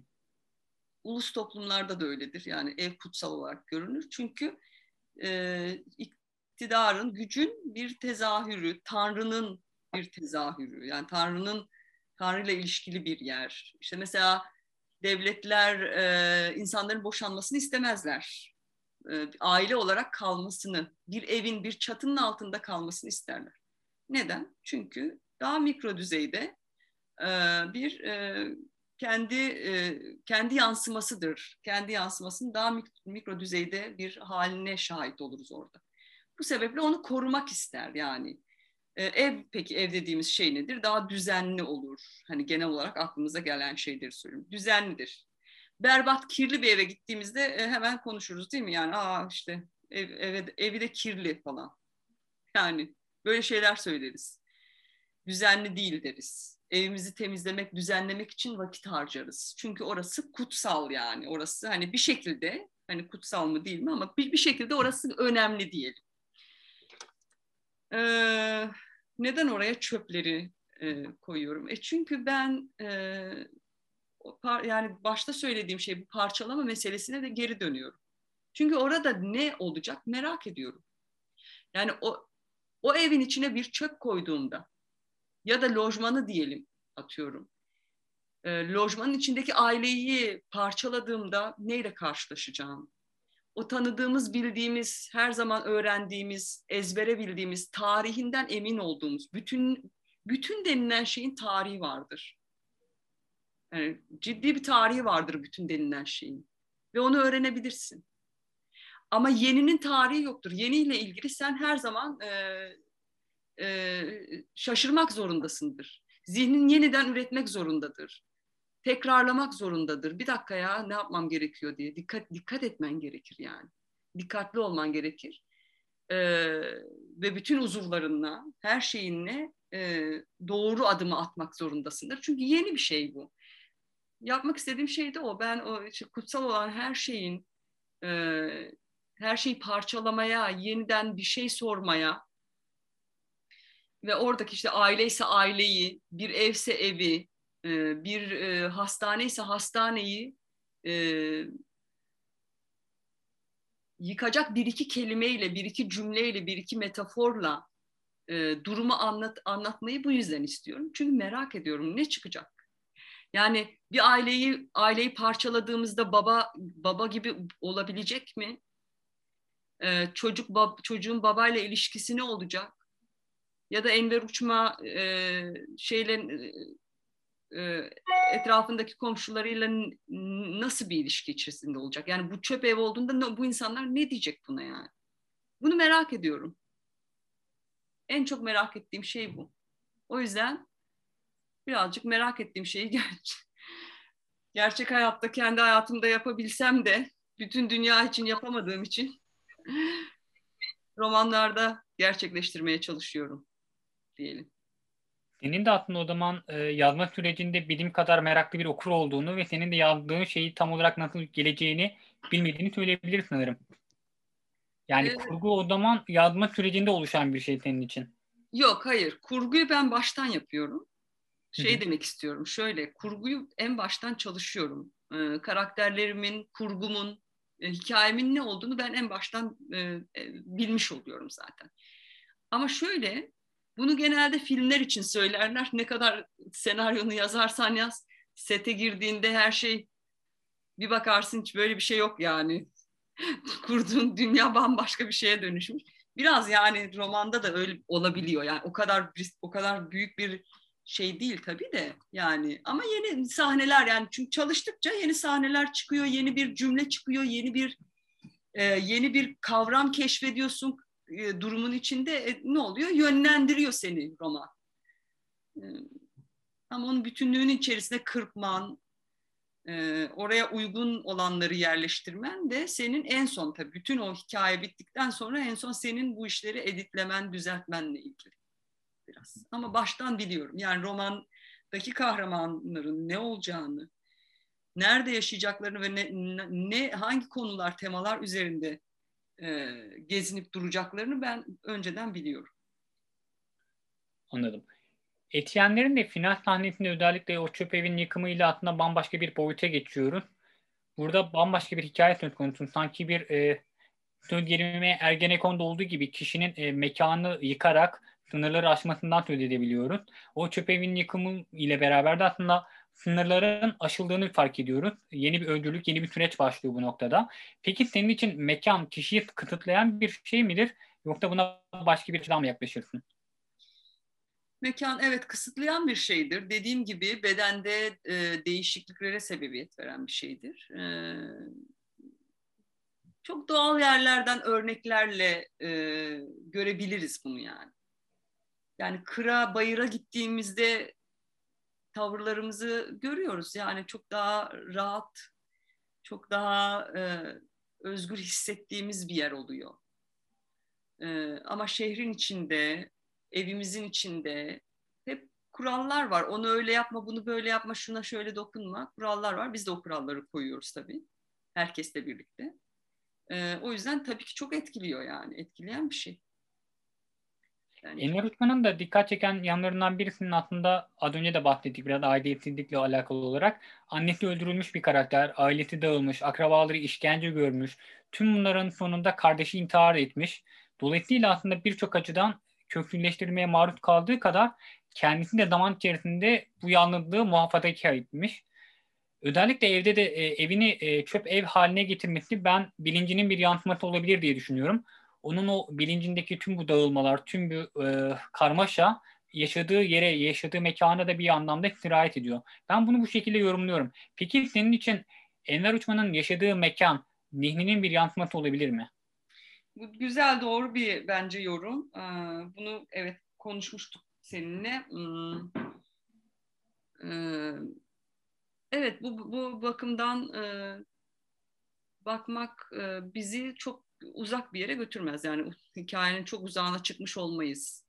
Ee, dediğin gibi köksüz, e, sıkıntılar yaşamış, ailesini kaybetmiş, e, ciddi bir katliamdan e, geçmiş, çıkmış. Bu sebeple de bir istediği şeyleri yapamamış işte okuyormuş, bırakmış falan ondan sonra. Ailesini de terk etmek zorunda kalmış çünkü bir hissizleşme durumunun içerisinde. Böyle bir şey var yani. Bu anlamda zihin zihni tamamen allak bullak olmuş. Ne yapabilir ki? Yani gözünün önünde işte bir şey birileri öldürülüyor, yakınları işte yerinden ediliyorsun. Bütün o statü, bütün o kurduğun dünya bir anda elinde olmadan e, bitiriliyor, yok ediliyor. E, ne yapabilirsin? Bu, bu, bu bir travmadır, bu büyük bir travmadır ve bunu kaldırmak, bu travmayla yaşamaya devam etmek kolay bir şey değildir. Enver Uçma kolay bir şekilde atlatamıyor bunu. Ve zaten yaşlı, biraz ön demans, e, uzak geçmişle ilgili e, hatıraları canlı ama karmaşık. Yakın geçmişle ilgili e, hakimiyeti neredeyse yok. Yok. Evet, işte kumandayı kumandayı az önce önüne koyuyor ama sonra yok yani o kumanda. Yani göremiyor yani orada önünde olduğu olan şeyi bilmiyor. E, fark etmiyor. Yani böyle bu, bu tür e, ve bunlar gerçek de bir yandan. Yani böyle insanları görebiliriz. Çok gerçek yani. Böyle çok ağır travmalar yaşayan insanlar e, bu tür zihinsel faaliyetlerde sıkıntılar yaşayabiliyorlar. E tabii ki evin o haliyle zihninin içindeki o bulanıklık, dağınıklık, çöplük zaten kendisi de diyor. Yani çok uyumlu, çok birebir. Yani doğru okumuşsun. Bunu duymak sevindirdi beni. Ee, bu yani Etiyenlerle alakalı son bir soru olarak aslında şu meseleye gelmek istiyorum. Ee, Özlem'in tüm bunların aslında tüm Enver'le uç, uçmayla uğraşan karakterlerin yöneticisinin diyelim apartman yöneticisi Cihat'la kurduğu ilişki çok tuhaf ve bir yandan da dikkat çekici. Özlem sık sık bir de şunu söyler. Ben işte aramada bir cinsel münasebet yok. Biz sadece işte belirli bir hani apartman komşusuyu da getirmek istiyor ama bir yandan da Cihat'a karşı büyük bir yakınlık duyuyor. Aslında bu yakınlık sadece Cihat ile alakalı değil bana kalırsa. Burada iktidara duyulan bir arzu da söz konusu. Ben bunu bu şekilde de okumak istiyorum aslında. Peki bu aslında ödlem üzerinden salt gelişen bir mesele mi yoksa kişinin kendi içerisinde iktidar ile kurduğu ilişkide iktidarı ele geçirme arzusunun bir yansıması olarak da görülebilir mi? Evet evet bu, bu şey meselesi gibi işte güç istenci meselesi gibi. Hı hı. Yani biz e, karşı çıkarız, iktidar bizi rahatsız eder ama bir yandan da etrafında dolanırız gibi.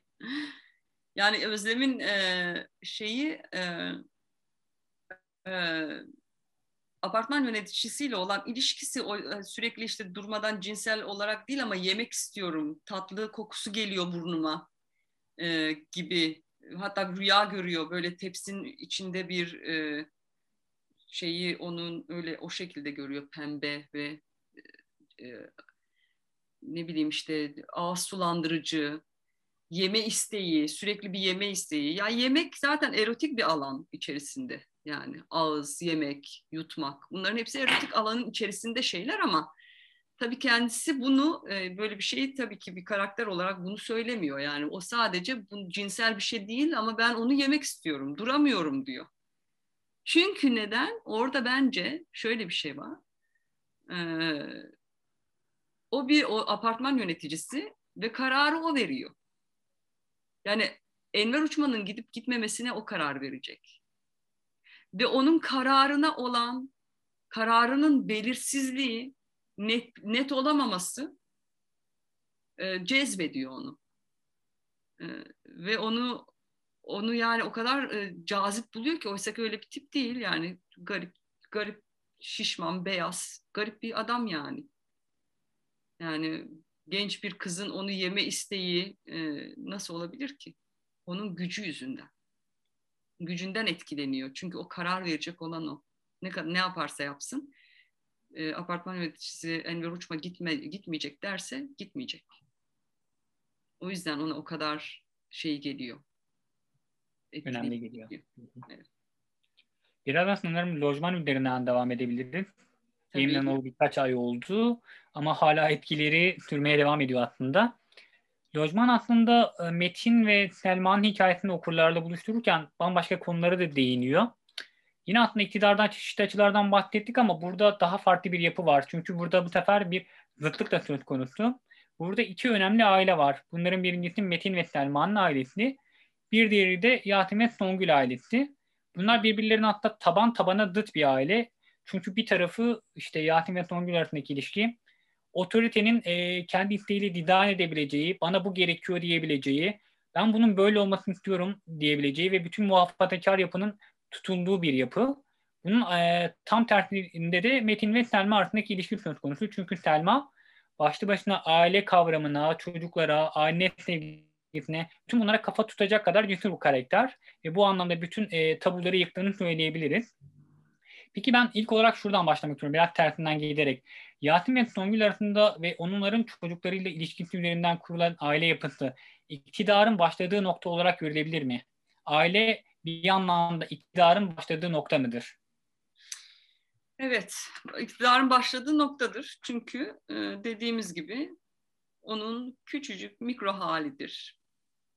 Ee, orada görürüz yani e, aile Tanrı'yı da e, bütünlüğü de, iktidarı da, devleti de temsil eder. O yüzden iktidarın başladığı yer orasıdır. O yüzden de e, o işte şeyin yıkılma anı, ailenin yıkılma durumu e, bu kadar etkili bizi etkilemesinin sebebi o bir yandan. aslında bilinç altımızda bizim e, böyle bir e, öğrendiğimiz bir şey var. Onun yıkılmaması ne olursa olsun. Ama yıkılıyor. Yıkıldığı için de bizi de rahatsız ediyor, bizi de sarsıyor. E, bu anlamda söylediğin şey doğru. E, onun bir tezahürü, küçük bir mikro alanı e, ve çok uyumlu iktidarla e, bir dişlisi diyelim. Hı. Önemli bir dişlisi. Peki e, şuraya gelmek istiyorum. Bu biraz daha farklı bir konu aslında. Senin yazım sürecinde önemli konulardan birisi de karakter defterlerine sahip olman, onların günlüklerini tutman, e, onların yaşadığı evlerin, e, yerlerin, yurtların, hastanelerin maketlerini yapman. Bir de bu maketleri yapma sürecinden, bu karakter defterlerinden ve dilini bulma sürecinden bahsedebilir misin? Ben de sanırım bu arada birkaç fotoğrafı gösterebilirim izleyicilerimiz için. Sen de anlatabilirsin aynı sırada. Tabii ki. Hmm. Yani maketlerini yapma konusu ben tabii şey profesyonel bir maketçi değilim ama e, kafamı biraz rahatlatsın diye e, ya bu fotoğraflar. Evet burada e, maket burada bu defterlerden bir tanesi var ama bu defter şey e, bu defter e, maket def, maketi yaptığım defter. Yani o defterdeki notlar bunlar. Şöyle yapacağım, böyle yapacağım notları galiba onlar, değil mi? Evet. Hatta evet. buradan e, apartmanın dışındaki dışının yazılar o hangi kişi, hangi karakter, hangi e, dairede oturuyor şeyi o, notu o. Yani onunla. Burada daha tabii maket bitmemiş. şey gibi oldu şeyi anlatıyormuşum bugün. Evet. Burada e, henüz maket bitmemiş aynen. Böyle. Burada yine yapım aşamasında. Evet, yapım aşamasında. Burada artık Burada artık ayrıntılandı. Bu yani, etkenler birbirini öldürsün. Ayrıntı var ki burada bu çok önemli yani bir romanın bir roman mekanının maketini yapmak çok özel bir şey olsa gerek diye düşünüyorum. Bu da son hali biraz ışıklandırılmış durumda. Yani et yiyenler birbirini öldürsünün e, mahallesin mahallesi böyle ama böyle ışıklı değil tabii. Işıklarını biraz kendime kıyak yapmak için yaptım diyeyim. Yani bunlar e, evet ayakkabı kutularından. ayakkabı kutularından. Yani o maketleri birazcık böyle kafam rahatlasın, dağılsın. Ee, bir de ben kendim göreyim orayı. Yani biraz elle tutulur, gözle görülür bir şey olsun diye e, düşündüğüm, yaptığım şeyler. E, çok profesyonel şeyler değil. Ama benim e, yazarken hem zihnimi çok rahatlatıyor, hem bana başka bir vizyon olarak bambaşka bir şey açıyor. Hem de yaptığınız şeyi sanki elle tutuyormuşsunuz gibi yani sen gerçekten varmış gibi hissediyorsunuz. Bu anlamda e, güzel. Yani yaratıcı oluyor. Birçok e, küçük şeyle e, yapmak istediğiniz şeye ulaşmaya çalışıyorsunuz. Bazen tabii Aa, bu değildi düşündüğüm ama yine de fena olmadı falan diyorsunuz. Öyle de oluyor. Defterler konusunda da evet her bir e, karakter için ben defter tutuyorum. Ama yazma sürecini yani romanını yazma sürecini bilgisayarda yapıyorum. Sadece karakterleri çalışırken, mekan üzerine çalışırken defterler tutuyorum. Önemli, çok önemli karakterlerin e, günlüklere benzer e, defterleri var. Onları e, e, şey e, biriktirip e, şey yapıyorum yani onlar üzerine çok çalışıyorum. Ön çalışmalarım da genelde oluyor ama bazen de bazen de ana karakter eğer benim için çok daha şeyse romanla birlikte yani bilgisayarda yazarken romanla birlikte onun e, şeyine e, günlüklerine ya da ya, ona ait şeyleri yazmaya devam ediyorum. Bu böylece işte bütün günü alıyor. Bütün işte yazdığım süre boyunca işte 3 sene ise 5 sene ise o, o süreyi ile birlikte neredeyse kendine göre kendi çapında bir başka bir romana dönüşmüş olabiliyor yani. Öyle, öyle çalışıyorum. Öyle çalışmak iyi. Niye iyi benim için? E, şey karakteri çok iyi tanıyorsunuz. E, daha derinleştirebiliyorsunuz ya da daha ne olmaması gerektiğini de görebiliyorsunuz. Bazen de hiçbir işe yaramayabiliyor. Hiçbir şeyi, e, hiçbir nüvesini kullanamayabiliyorsunuz ama ne olursa olsun Ya işte maksat birazcık e, kafayı iyice böyle oraya e, saplamak yani. Bir anlamda daha başlarken konuştuğumuz belki konsantrasyon meselesinin bir parçası olarak da buna değinebiliriz sanırım. Evet, konsantrasyonunu da çok e, şey tutan bir e, bir tutan bir mesele. Evet. Yani kons hep konsantre sürekli orada olacaksın. Kafan zaten yani roman roman çok uzun soluklu e, bir e, mevzu, mesele ve romancılar bunu çok iyi bilirler. E, e, roman gerçekten çok dikkat isteyen, e, gün 24 saat düşüneceğiniz ve çoğu şeyden feragat edeceğiniz bir form. E, o yüzden de işte madem gün 24 saat onu düşünüyorum bari maketler, günlüklerle biraz eğlenceli hale getireyim diyebiliyorsunuz yani. Böyle. Bir anda lojmanın içine girebilir diye düşünüyorum. Ee, özellikle Selma ile Metin arasındaki ilişkiye gelebiliriz. Selma tamamen kendi kafasının dikine giden, cesur, bütün tabulara karşı gelebilecek kadar cesur. Bunu aslında sadece Metin üzerinden de değil aslında Metin'in e, şey Selma'nın anne ve babasıyla olan ilişki üzerinden de değerlendirebiliriz ve söyleyebiliriz. E, bu aile kavramında ise Metin e, Selma'ya nazaran tam tersi bir kutupta duruyor. Selma, e, şey Metin tam bir işte aile, aileler arasındaki ilişkiyi sağlar. Selma ile çocuklar arasındaki ilişkiyi sağlar. Evin kontrolü, işte yemektir, evin idare edilmesidir. Burada önemli bir e, payı vardır. Bir yandan öğretmendir aslında. Kendi işlerini yapmaya devam eder. E, yine lojmanla, lojmanın bulunduğu köy arasındaki insanlar arasındaki irtibatı o sağlar. Yasin ailesiyle irtibatı o sağlar. Yani Metin aslında bu lojmanın ve bu ailenin dışa açılan penceresidir. Selma daha karanlık bir noktadadır ve pek insan içine çıkmaz. Bu açıdan e, ilk olarak Metin'in tüm bu karmaşa içerisinde dengeyi sağlayan temel parça olduğunu söyleyebilir miyim? Evet Metin ne kadar uyumlu görünüyor değil mi güzel? Yani şey bir ördek gibi yapması gereken şeyleri yapıyor. Yani bir ördek doğada nasıl ne yapması gerekiyorsa o da e, yapması gereken şeyleri yapıyor. İşte çocuklarına bakıyor, bir öğretmen, işte o doğayla daha şey ilişkili. Ondan sonra daha dengeli bir karakter olarak görüyoruz onu. Daha iyicil. E, kimseye zararı yok. E, hatta tam tersi böyle neşe vermeye çalışan, e, Selma'yı kötü hissettiğinde yanında duran falan bir tip yani. Evet bu anlamda denge unsuru diyebiliriz. Ee, ama yani e, neyin dengesi tabii. denge var, denge var. Bazen o dengeler e, bazılarının canını sıkabilir. Mesela o denge Selma'nın canını sıkıyor. Selma o dengeyi istemiyor yani. Ee, zar zor bile duracak olsa kendisine ait bir denge istiyor. Ee, o yüzden o dengeler çatışıyor. Ama romanda e, her iki tarafın tutunduğu, beklediği, gelmesini istediği şey o bir yandan da. Bir yandan da onu bekliyor. Bütün köy onu bekliyor. Hadi gelsin de. Yani çocuklar da onu bekliyor. Sanki kurtuluş onun üzerindenmiş gibi. Hem onunla olan ilişki e, sorgulanıyor hem de onu bekliyor herkes.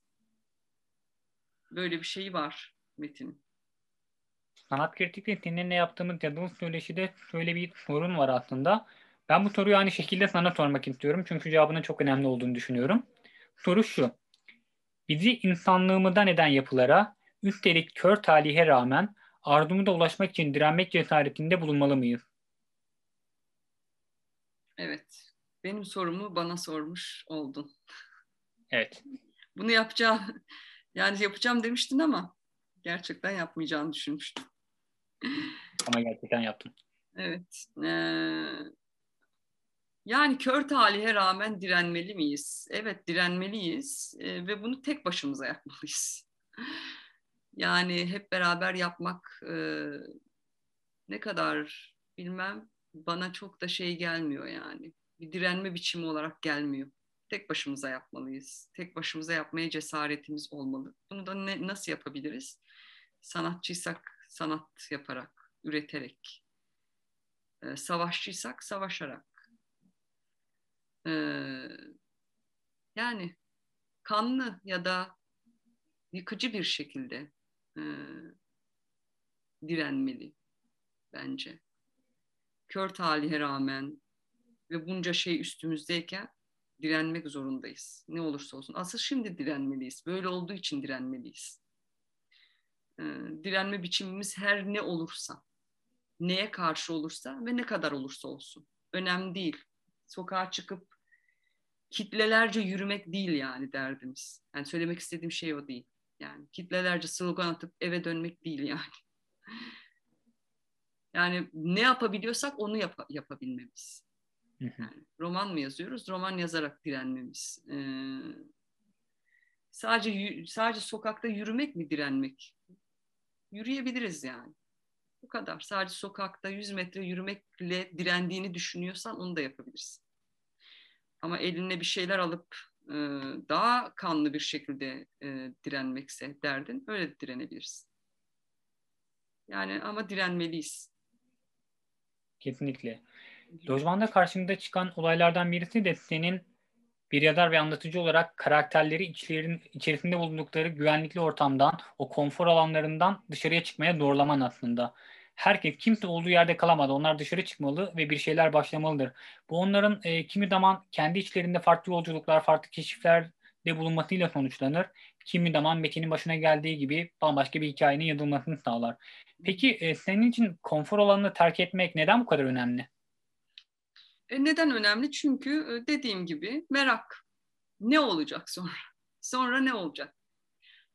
Ben mesela şey olurdu e, çocukken e, işte okula gidersin falan.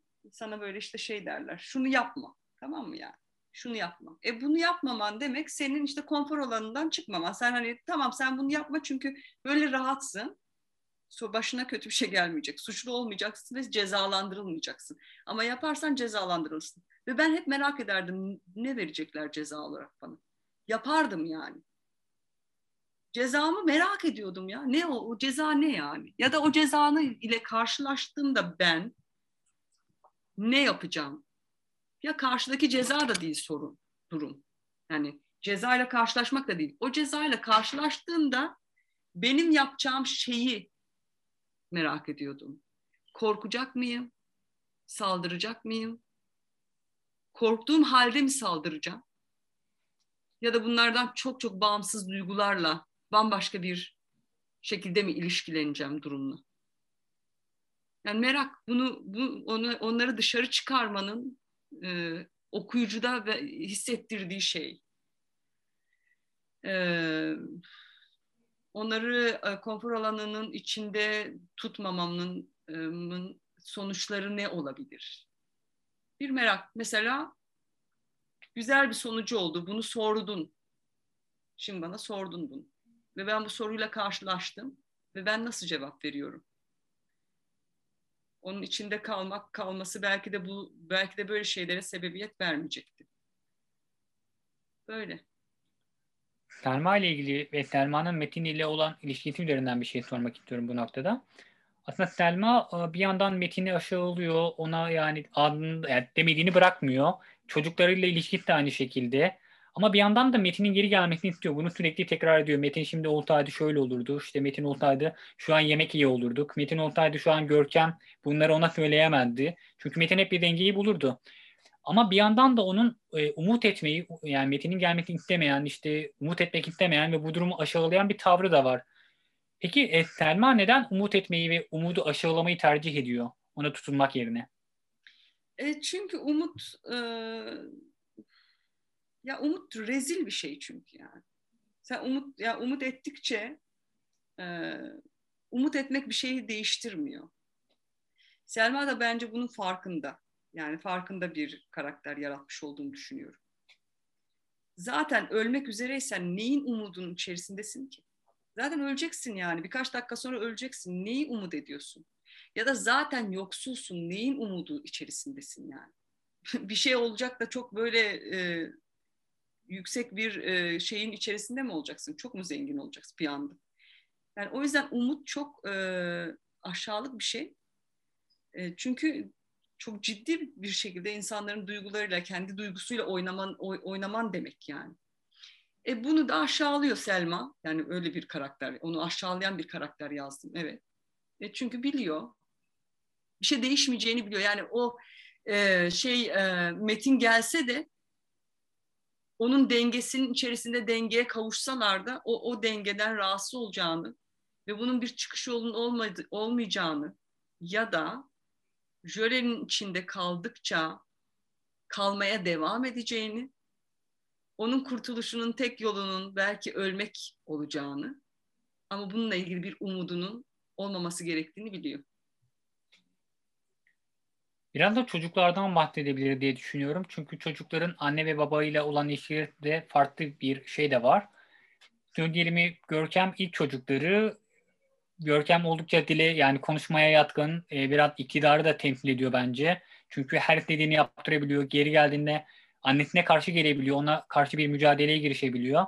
E, onun yanında Murat daha uysal, her söyleneni yapıyor. Pek e, sorun çıksın istemeyen bir karakter. E, bir yandan da bebek var ama. Bu bebek de tam tersi işte zaten dünya yeni gelmiş ama bir yandan anne sütünden mahrum. E, baba ortada yok ve tamamen hani ölüme terk edilmiş bu durumda. Ben bu çocukların ve bu, çocuk, e, bu çocuklar üzerinden ortaya koyduğun şeyin aynı zamanda Selma ile Metin arasındaki ilişkinin de bir yansıması olduğunu düşünüyorum. Başta cicim aylarıyla başlayan süreç zamanla giderek artık ölüme doğru yaklaşıyor. Ve bu ölümün başladığı yerde de aslında bir bebek olması ayrıca bence manidar, anlamlı buluyorum. Bu noktada böyle bir yorumda bulunursak bu doğru mu olur yoksa bunu başka bir şekilde mi kurguladın? Ee, yani aslında çok öyle kurgulamadım ama bu yorum da doğru bir yorum bence. Yani yine e, şey bu çöp ev ve zihin meselesi üzerinden yorumladığın gibi bu da doğru bir yorum oldu. Çok böyle yakın hani benim yine düşündüğüm alanların çok uzağında değil bu yorumda.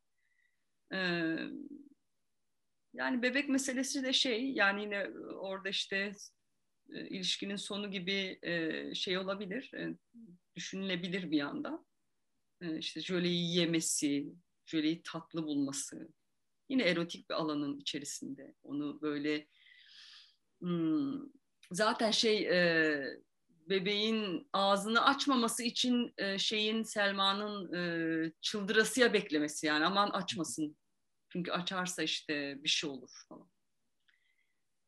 İşte bebeğin de o yasağa delmesi fark etmeden içgüdüsel olarak çok erotik bir alandan delmesi, e, ağzıyla delmesi o yasağı ve onunla oburca, iştahlıca yani yedikçe yemesi, onunla şişmesi falan. Biraz e, evet biraz o ilişkiyle de ilintili olabilir. Bir yandan da sanki o bebek o sistemin, o durumun içine doğmuş ve hiçbir şeyin farkında değil. Farkında olmadan o sisteme entegre, o sistemi yiyen, o sistemden zevk alan, beslenen bir karakter olarak da karşımıza çıkabilir. Aslında bu noktada lojmanla ilgili son bir sorum daha var. O da şu. Mesela bayrak meselesine dikkat çekmek istiyorum. Bayrak meselesi çünkü burada da var. Diğer e, hastaneler üzerinden aşıda da var. Bayrak yani hiç kimsenin adını tanı bilmediği dağ başındaki bir köy evi, bir dağ, da bir lojman söz konusu ama hayır o bayrak Yasin diyor ki o bayrak o göklere çekilecek. O bayrak ısrarla çekilecek. O bayrak orada olmak zorunda. Bunu bir temsil olarak görüyor ve Yasin de kendisini orada iktidarın bir temsilcisi olarak görüyor ve buna büyük önemli bir şekilde riayet ediyor. Bunun kesinlikle dışına çıkmıyor.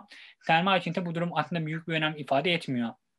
Bu noktada aslında kimsenin umursamadığı bir dağ köyünde bayrak gibi bir e, ne diyelim nesne nasıl bu kadar güçlü bir şekilde iktidarın uzantısı olabilir? Ya olabilir çünkü iktidarlar nesnelerle çok acayip ilişkileri var onların. yine erotik bence. Yani çok erotik bir alan yine o fallik e, bütün o e, imgeler iktidarlar için çok önemli. İşte direkt önemli. Niyeyse yani çok acayip. Ama bütün ülkeler için, bütün devletler için önemli. Yani İngiltere'de mesela e, bayrak bizim ülkemiz kadar şeydir büyük ihtimalle. Çok böyle hani kutsal. Yani bayrak dediğin şey çok kutsal. İşte o nesne çok kutsal. İşte direkt çok kutsal mantıklı düşününce bize garip geliyor değil mi? Yani Allah Allah ne alaka? Ama öyle yani öyle. Öyle bir ilişkisi var. Yani onun onu böyle dağın alakasız bir yerine dikiyorlar. Herhangi bir nesneyi işte kutsal bulduğu, güçlü bulduğu, e, onu temsil ettiğini düşündüğü bir nesneyi dağın başına dikiyorlar.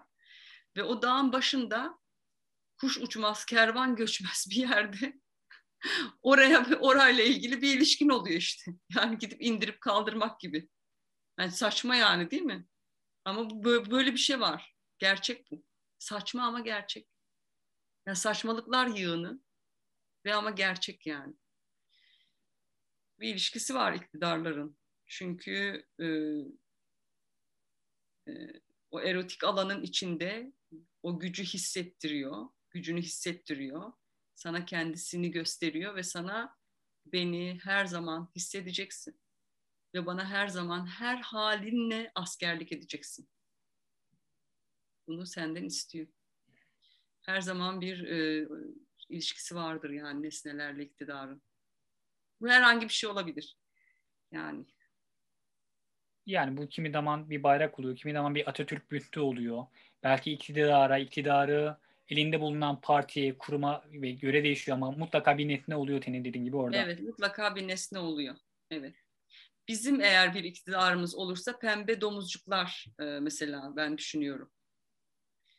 Böyle pembe küçük domuzcuklarla böyle işte alakasız yerlere koyup falan onun önden geçerken e, saygı dur. yani bunu yapmalarını isteyebilirim. Napolyon için 3 dakikalık saygı duruşu. Aynen aynen. Küçük pembe domuzcuk için 3 dakikalık saygı duruş. 82 saat falan böyle duruyor herkes falan. Öyle bir şey olabilir. Kesinlikle. Peki senin aslında 3 tane romanın var bugüne kadar. Yani Aşı, Etiyenler Birbirini Öldürsün ve Lojman.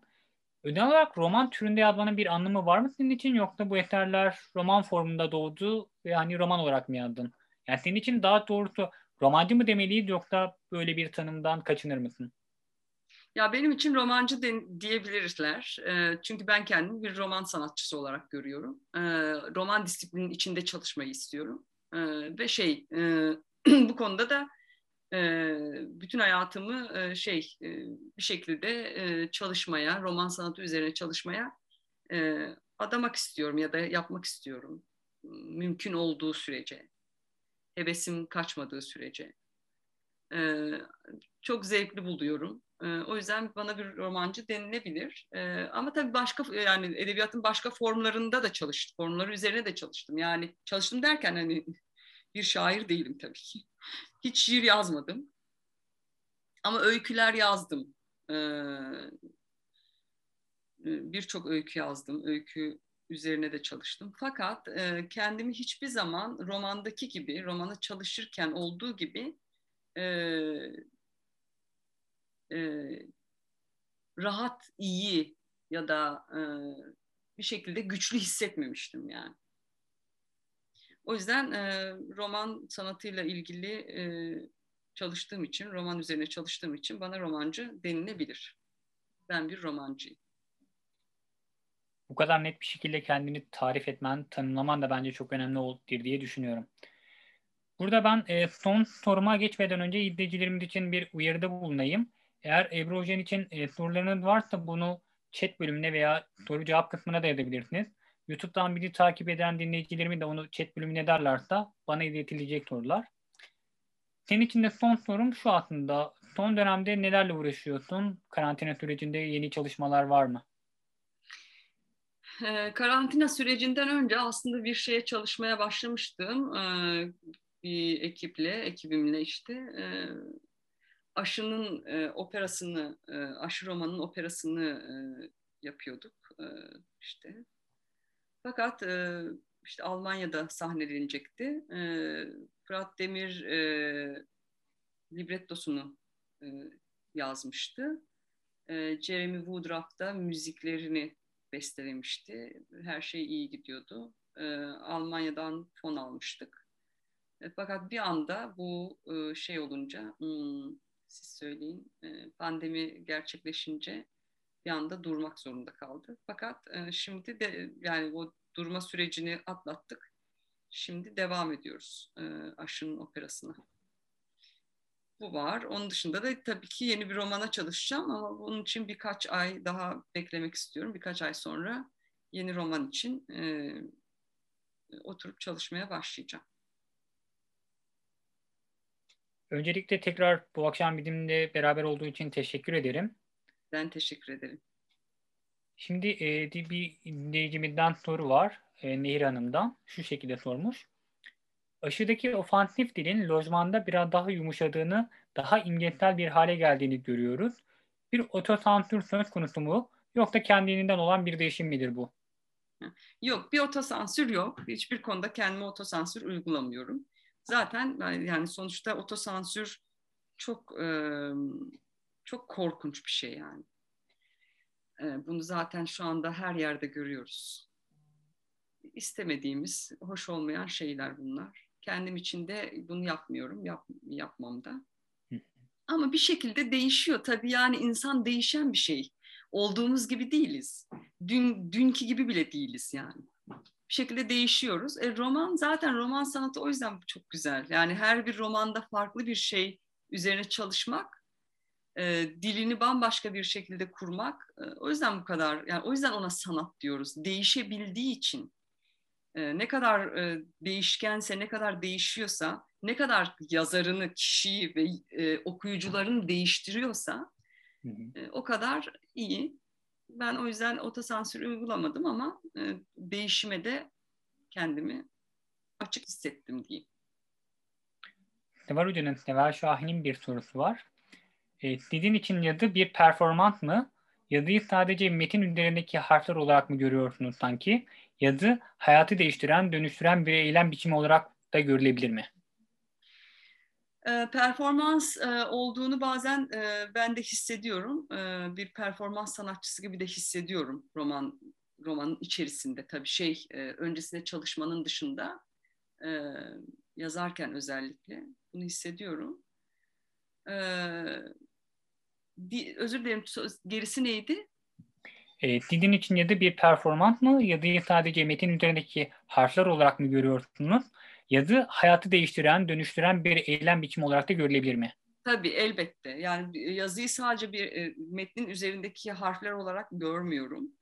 E, sadece bu değil benim için. E, yazı tam anlamıyla benim için baştan sona kurgusuyla, diliyle, karakterleriyle e, bir bir e, bir şey anlatan, söyleyen, e, politik ya da değil, herhangi bir şeyde bir söz söyleyen bir alan. O yüzden de e, yazı tabii ki çok şeyi değiştirir. Yazı bir kere başta yazarını değiştirir. Yani beni değiştirdi. Ben e, yazmadan önce e, ki halimle ya, yani yazmak beni o kadar dönüştürdü, değiştirdi ki disipline etti, mecbur bıraktı buna.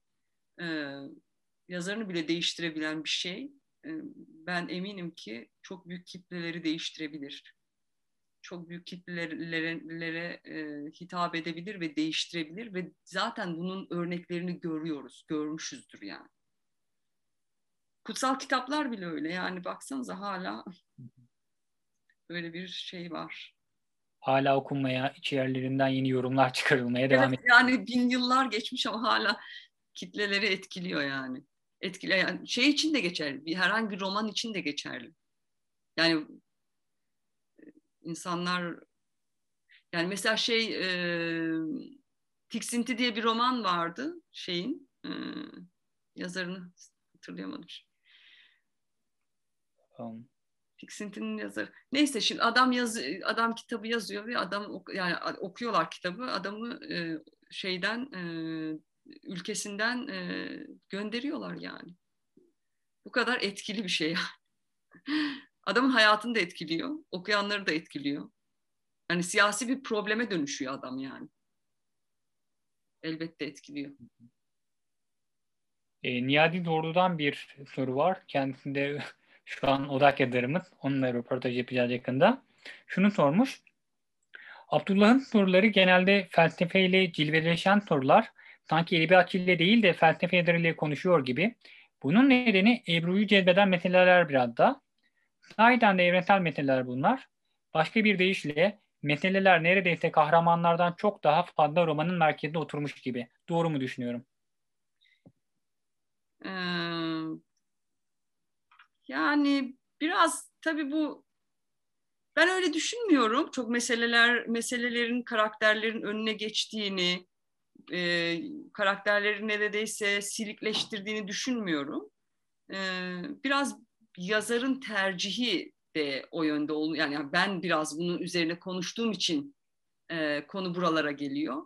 E, hani ben daha bu konular üzerine konuşmamış olsam, hikayeyi sadece olduğu gibi anlatsam ve üzerine yani bu tür bu tür röport, yani röportajlarda bu tür şeyler söylememiş olsam, e, üzerine düşündüğüm şeyleri söylememiş olsam biraz daha belki bu öyle algılanmayacak.